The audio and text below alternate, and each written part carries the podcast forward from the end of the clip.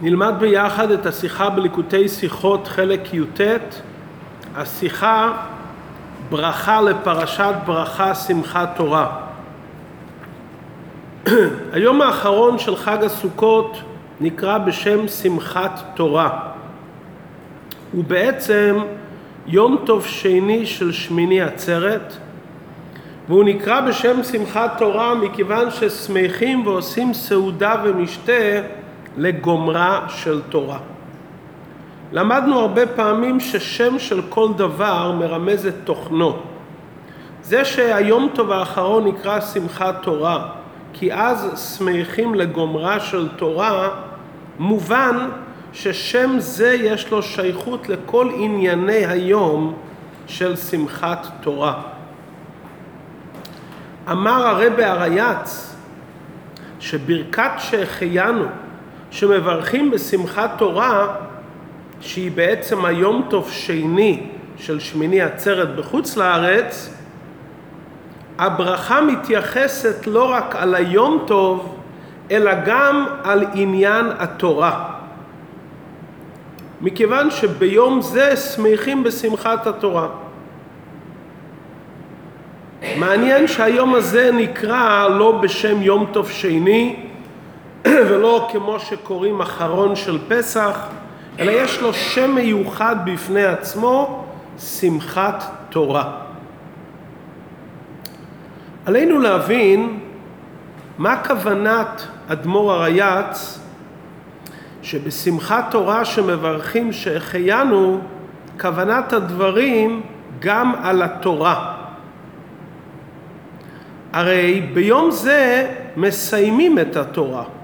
ברכת שהחיינו נאמרת על עניין חדש. היה מתאים לומר ברכת שהחיינו שמתחילים את התורה ולא שמסיימים את התורה. בפשטות היה אפשר לבאר שברכת שהחיינו אכן זה הודיה על השמחה החדשה שבאה לאדם מצד שהוא זכה לגמור את התורה.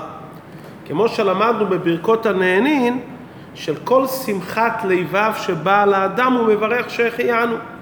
ומכיוון שהאדם שמח שהוא זכה לסיים את חמישה חומשי תורה, הוא מברך שהחיינו.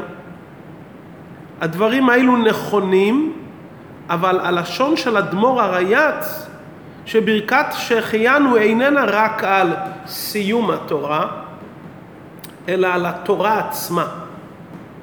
בהכרח לומר שלמרות שהשמחה נקבעה על גומרה של תורה, סיום התורה קשור עם התחלת התורה. כי בתורה אין אפשרות שיהיה משך זמן שמסיימים את התורה. מאחר שתכף ומיד, ללא הפסק, חל החיוב התמידי להתחיל ללמוד תורה מחדש. ואכן זה מנהג ישראל, שמיד לאחר סיום קריאת וזאת הברכה בשמחת תורה, מתחילים מיד לקרוא פרשת בראשית. ומכיוון שהשמחה של גומרה של תורה היא זאתי שגורמת את התחלת התורה מחדש, היה אפשר לבאר שברכת שהחיינו נאמרת על ההתחלה החדשה של התורה. אבל עדיין הדברים אינם מבוארים לחלוטין, מכיוון שחיוב לימוד התורה הוא הרי תמידי בכל יום. ואדם אכן לומד תורה בכל יום, והתורה שהוא מסיים, הוא מיד מתחיל אותה תכף מחדש. מה זה ברכת שהחיינו? על דבר שהוא חדש. כאן לכאורה זה לא דבר חדש.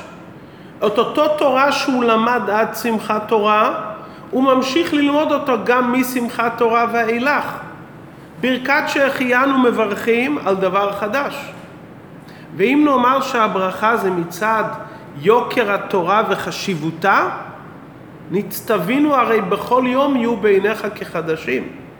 אם כן, כל יום בעצם האדם שמח שהוא לומד את התורה ושהוא מקיים את הציווי של בכל יום יהיו בעיניך כחדשים, לימוד התורה חדש אצלו כל יום. אם כן חוזרת השאלה, מה הייחודיות של שמחת תורה בו גומרים ומסיימים את התורה ומתחילים את התורה, שאז מברכים שהחיינו ומתכוונים גם על עניין התורה. הסברת הדברים. התורה היא בעצם חוכמתו של הקדוש ברוך הוא. והתורה היא ארוכה מארץ מידה ורחבה מני ים. התורה היא אין סוף. כאשר מסיימים את התורה ומתחילים לקרוא וללמוד בשוב, יש חיוב על האדם לחדש בתורה. כלומר, להתחיל ללמוד את התורה באופן חדש, ושזה יהיה באופן של באין ארוך ללימוד של השנה החולפת. וזה בעצם התוכן של השמחה של שמחת תורה, והכוונה בברכת שהחיינו. לאחר שמסיימים את התורה, עורכים שמחה על סיום אופן אחד בלימוד התורה, ומברכים שהחיינו כשבח והודיה להשם על התחלת לימוד התורה באופן חדש. למרות שלימוד התורה חייב להיות בהבנה והשגה של השכל, והשכל הרי הוא מדוד ומוגבל, איך ייתכן לומר שיהיה בלימוד התורה אופן חדש שהוא באין ארוך ללימוד הקודם?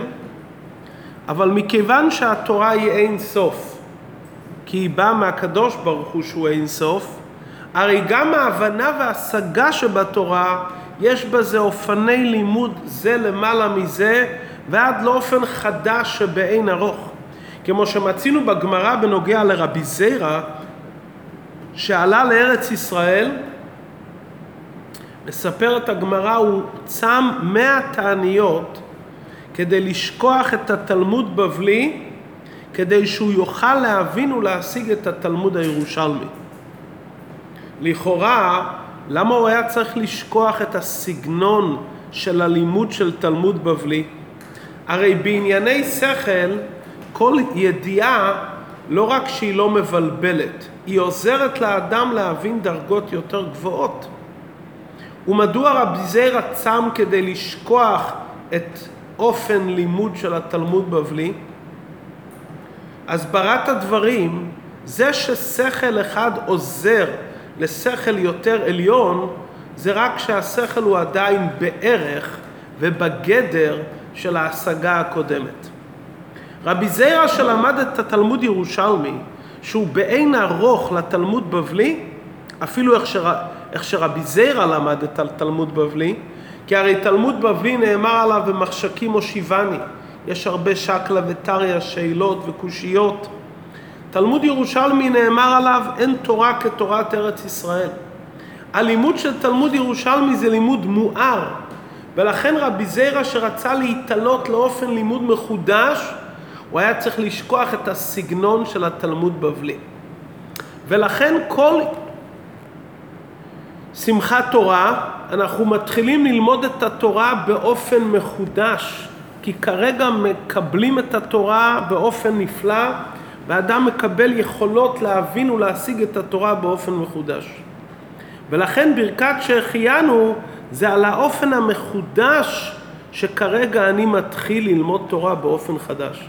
הדברים יובנו ויומתקו על פי הביאור מדוע באמת שמחת תורה עושים בתשרי זמן סיום לימוד תורה ולא בחג השבועות בו קיבלנו את התורה. מבואר על זה בחסידות ששבועות זמן מתן תורתנו עם ישראל היו בגדר צדיקים. עדיין לא חטאו. לוחות השניות ניתנו לאחר שהם חזרו בתשובה והקדוש ברוך הוא אמר ליום הכיפורים סלחתי כדבריך בעל תשובה נעשה מציאות חדשה. כל אחד מאיתנו לאחר ארבעים יום מראש חודש אלול ועד יום הכיפורים שכל אחד מאיתנו חוזר בתשובה שלמה כל יהודי נעשה מציאות חדשה. ושהוא מסיים את התורה בשמחת תורה, יש לו כוח עכשיו להתחיל ללמוד תורה באופן חדש. כמו שלוחות השניות הביאו הוספה ועילוי נעלה בתורה, מה שלא היה בלוחות הראשונות, זה מה שקורה אצל כל אחד מאיתנו לאחר יום הכיפורים. שנהיינו אנשים חדשים לאחר עבודת התשובה, אנחנו עכשיו יכולים להתחיל ללמוד התורה מחדש, באופן מחודש. ועל לימוד התורה באופן מחודש מברכים ברכת שהחיינו. ולכן את פרשת וזאת הברכה קוראים דווקא בשמחת תורה. משה רבינו שנתן לנו את התורה בעת פטירתו, תורה ציווה לנו משה, משה רבינו היה בתכלית השלימות ביום שמחת תורה. ועם כל זה, נאמר על משה רבינו ביום הסתלקותו, ויעל משה מערבות מואב אל הר נבו. מבואר בכתבי האריזל שהמילה נבו זה אותיות נון בו. בעולם נבראו חמישים שערי בינה וכולם ניתנו למשה חסר אחד. זה היה עד יום פטירתו. סמוך לפטירתו, באותו יום לפני הפטירה, השיג משה רבינו גם את שער הנון, שהוא שלו בערך למ"ט שערי הבינה. מעין זה מתקיים אצל כל אחד מאיתנו בשמחת תורה. למדנו את התורה בשנה החולפת, נהיינו אנשים חדשים לאחר עבודת התשובה שגורמת שאדם יהיה מציאות חדשה. בשמחת תורה שזוכים לסיים את התורה, מקבלים אור חדש בתורה ומתחילים ללמוד את התורה באופן נעלה ומחודש. ועל זה מברכים שהחיינו. עד כאן הביאור מדוע דווקא בשמחת תורה נהיים חדשים, מקבלים אור חדש ואופן חדש בלימוד התורה, ולכן מברכים שהחיינו לא רק על היום טוב אלא גם על התורה. אבל העניין עדיין לא מובן כפי שממשיך הרבי בסעיף ו'. העניין הזה שיהודי בשמחת תורה מתחיל ללמוד את התורה באופן נעלה, זה לא שייך לכל אחד מישראל. זה שייך לאלו שהם באמת בעלי השגה, לאותם יחידי סגולה. אבל כל אחד מאיתנו הרי שמח בשמחת תורה, וכל אחד מאיתנו מברך שהחיינו ומכוון גם על התורה. הרי לא כל אחד מאיתנו מתחיל ללמוד את התורה באופן מחודש. ושמחת התורה הרי לכל ישראל, לא רק לראשיכם שבטיכם, גם לחוטב עציך ושואב מימיך, הם שמחים בשווה ורוקדים ביחד עם התורה. לפי דברינו דלעיל, שמחת התורה צריכה להיות שונה אצל אלו שמתחילים ללמוד תורה בהבנה חדשה, באופן מחודש. הם צריכים לשמוח בעיקר בשמחת התורה, אבל אנשים שמבחינתם לימוד תורה לפני שמחת תורה ולאחר שמחת תורה באופן שווה, מה אצלם שמחת התורה? בפועל אנחנו רואים שהשמחה שווה אצל כל ישראל, גם חוטב עציך ושואב מימיך. ובכלל בפועל אנחנו רואים שהאופן ששמחים בתורה בשמחת תורה זה לא על ידי שלומדים משהו יותר עמוק ואופן מחודש בלימוד התורה. איך רוקדים בשמחת תורה? רוקדים ברגליים, כלומר השמחה מתבטאת בחלק העשייה, ורוקדים עם התורה שהתורה סגורה ועטופה במעיל, שאי אפשר להסתכל בתוכה. איך זה מסתדר עם היסוד שדיברנו לעיל, ששמחת תורה יהודי מקבל כוח חדש, הוא נהיה איש חדש, והוא מקבל כוחות חדשים להבין את התורה באופן מחודש, ולכן יש לו שמחה חדשה. אנחנו רואים הרי שכולם רוקדים בשמחת תורה, וגם אפילו אלו שמקבלים על עצמם אופן מחודש ללמוד תורה, עדיין האופן שהם שמחים בתורה זה ריקוד עם ספר תורה שהוא עטוף במעיל. לכן יש כאן הסבר מחודש ועמוק יותר להבין מה העומק של שמחת התורה ומה המשמעות של ברכת שהחיינו על התורה בשמחת תורה. בהקדים להבין היטב את נוסח הברכה שהחיינו וקיימנו והגיענו לזמן הזה. נוסח הברכות נתקן על ידי אנשי כנסת הגדולה, מובן שזה מדויק בתכלית. ועלינו להבין, א', מה התוכן שלוש הלשונות שהחיינו וקיימנו והגיענו. דבר נוסף, סדר ההודיה שאדם מודה מן הקל אל הכבד. קודם הוא מודה על הדברים הקטנים ואחר כך על דברים יותר גדולים. מה ההבדל לכאורה בין קיימנו וחיינו? קיימנו הכוונה לומר יש קיום, יש מציאות של דבר. שהחיינו הכוונה לומר שהמציאות הקיימת יש בה גם חיות. אם כך, היו צריכים להתחיל מן הקל אל הכבד, שקיימנו, עצם הקיום, להודות להשם, ולאחר מכן להוסיף עוד הודיה, לא רק על עצם הקיום, אלא גם על החיות. ופה אנחנו אומרים הפוך, שהחיינו וקיימנו. ספר הרוקח כותב ששלוש הלשונות שהחיינו וקיימנו והגיענו הם כנגד הנאמר בתהילים הללי נפשי את השם הללה השם בחיי אז אמרה לאלוקיי בעודי. מה הם שלושת העניינים הללו ואיך הם נרמזים בשהחיינו וקיימנו והגיענו. וכאן הרבי נכנס לעומק נפלא של הבנה על מה האדם צריך להודות.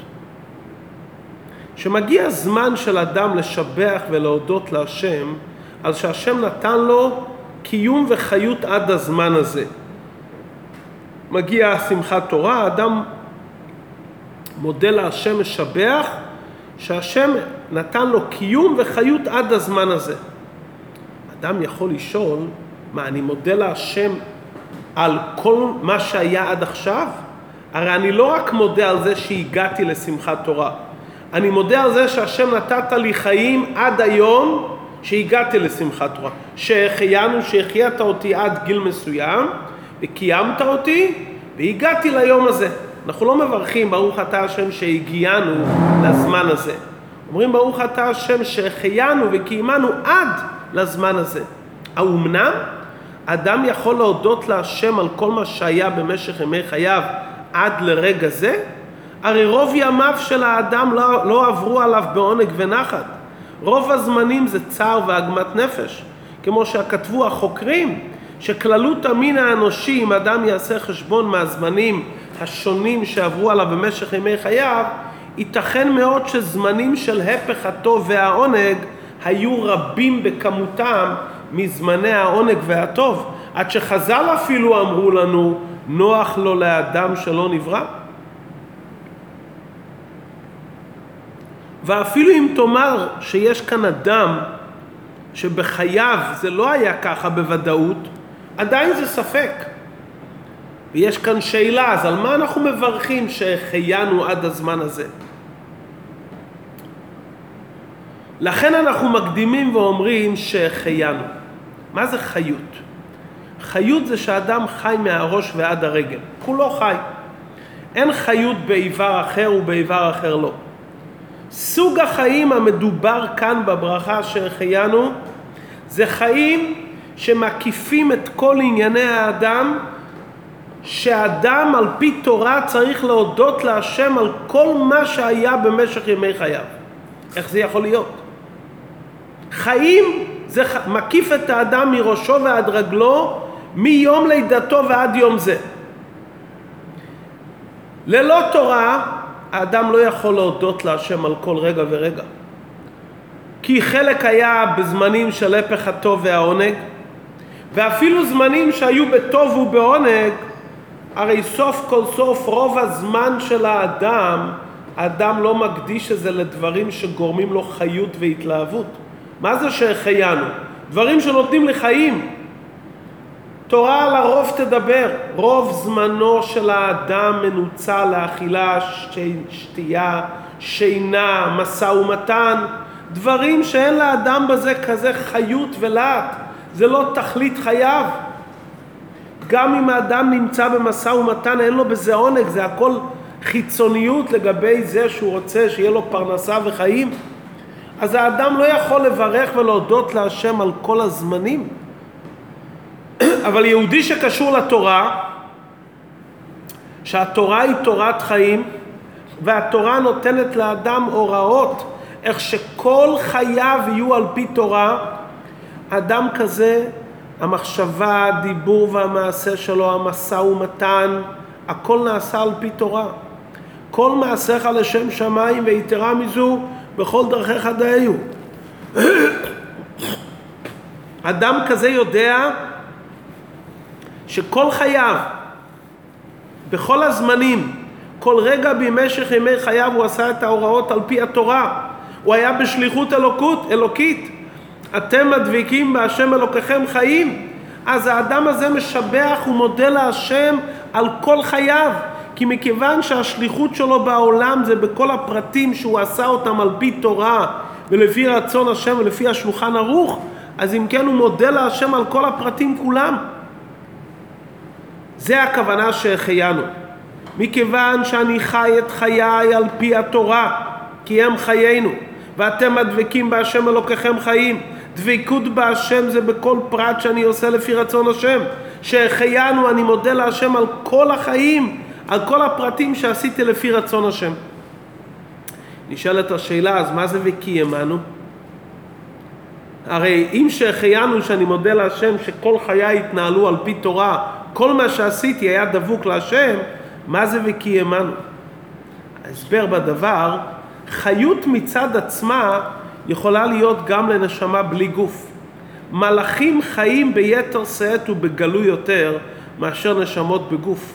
נשמות למעלה לפני שירדו לעולם הזה עומדים בדבקות מוחלטת להשם והם נמצאים גם בחיות מוחלטת. אז יכול להיות חיים גם בלי קיום גשמי. אנחנו מודים ומשבחים את השם שהחיינו וקיימנו. שהחיות שלנו יש לה קיום גם בתוך הגוף. נתת לנו אפשרות להודות ולהיות קשורים לחיים האמיתיים של תורה ומצוות, אבל זה גם וקיימנו, זה גם בתוך הגוף בעצמו. זה לא סתם חיים איך שנמצאים, חיים בעולם העליון, שאדם חי, צדיק, נשמה, כל אחד מאיתנו חי, דבר אלוקי חי. אנחנו חיים על פי תורה וזיכית אותנו שהחיים הללו יהיו וקיימנו, שיהיה לזה קיום גם כנשמה בגוף, לא רק כמושג של חיים אלוקיים רוחניים, אלא קיום בתוך הגוף. נשאלת השאלה אז אם כן, מה ההוספה של העניין והגיענו? אמר הרב הרייץ שהגיענו יש לזה עוד פירוש. לא רק הגיענו מלשון להגיע, אלא הגיענו מלשון יגיעה. הגיענו, טרחנו ויגענו על הדבר. גם על זה אתה מברך שהחיינו? על זה שהתייגעת בדבר? איזה מעלה יש בזה שאדם טורח ומתייגע? הרי דברים שאדם מתייגע מסיבים לו צער. אנחנו יודעים שבברית מילה המנהג שלו אומרים שהחיינו, אחד הטעמים, למרות שזו מצווה גדולה ביותר, ועם ישראל קיבלו על עצמם את מצוות המילה בשמחה, הסיבה שכמה קהילות לא נוהגים לומר שהחיינו, מכיוון שיש בזה צער לתינוק. אז אם אדם מתייגע הרי הוא מצטער, אז איך הוא מברך על זה שהחיינו, על ה"והגיענו", על יגיעה? הסברת הדברים, על פי מה שלמדנו כמה פעמים בחסידות, שדבר שמתקבל במתנה ללא עבודה ויגיעה זה בושה. זה לא נותן לאדם שמחה אמיתית. הפוך, זה גורם לאדם בושה. כשאדם עובד על דבר ומתייגע זה יקר לו. זה מעורר בליבו שמחה אמיתית. אדם רוצה בכף שלו יותר מתשעה קבין של חברו. מתי יכול להיות שמחה אמיתית על שהחיינו וקיימנו? לא שאדם קיבל את זה במתנה, שאדם טורח ומתייגע, שאדם צריך כל הזמן להתבונן איך אני עושה את החיים שלי על פי תורה, הוא מתייגע על זה, שאם הגוף שלו שיהיה קשור לקדוש ברוך הוא בכל רגע ורגע.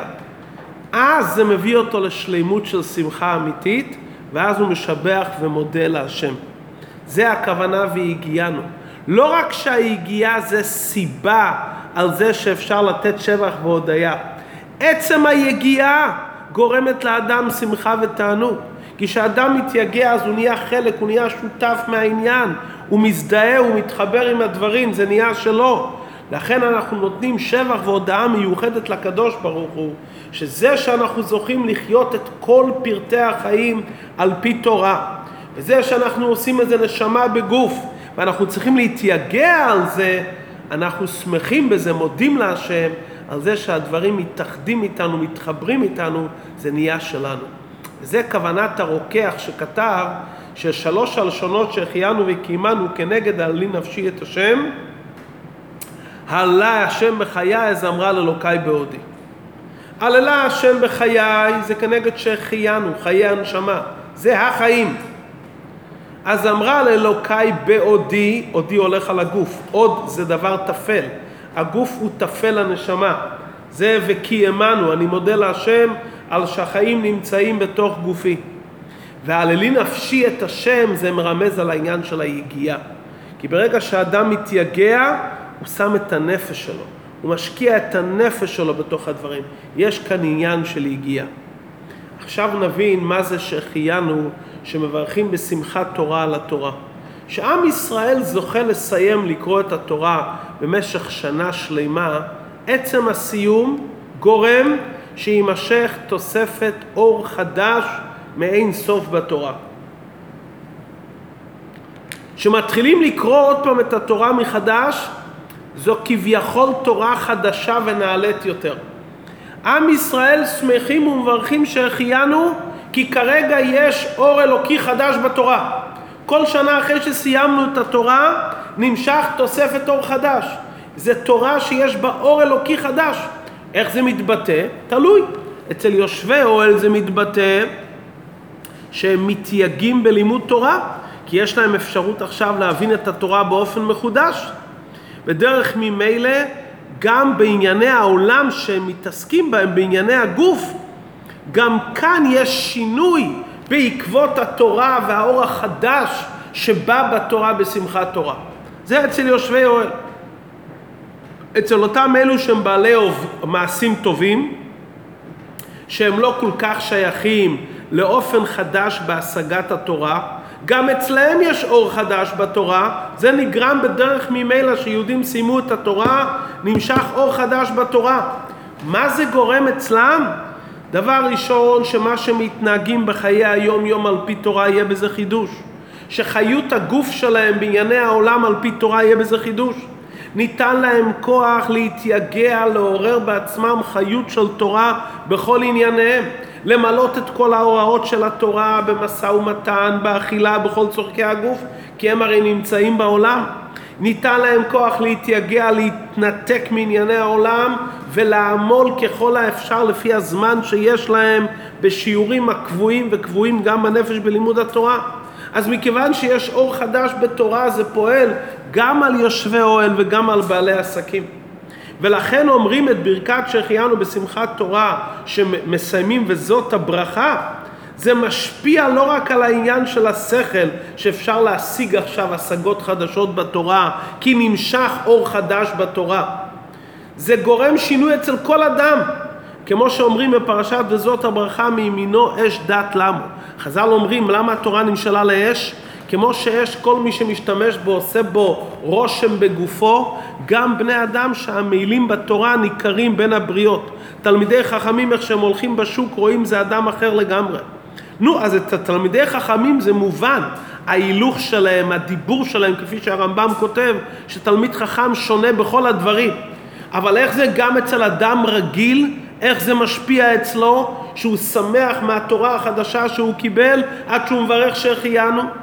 מכיוון שכל יהודי ירש את התורה, תורה ציווה לנו משה מורשה, ובתורה יש אור אלוקי חדש, לא נוגע המעמד ומצב של היורש, כל אחד מישראל מקבל את התורה בירושה, והתוספת אור שיש בתורה נותן כוח לכל אחד, גם להוסיף ולחדש בתורה, וגם שהחיות שלו בענייני העולם יהיו באופן מחודש על פי תורה. זאת אומרת, גם ההתעסקות בענייני העולם יהיה באופן מחודש.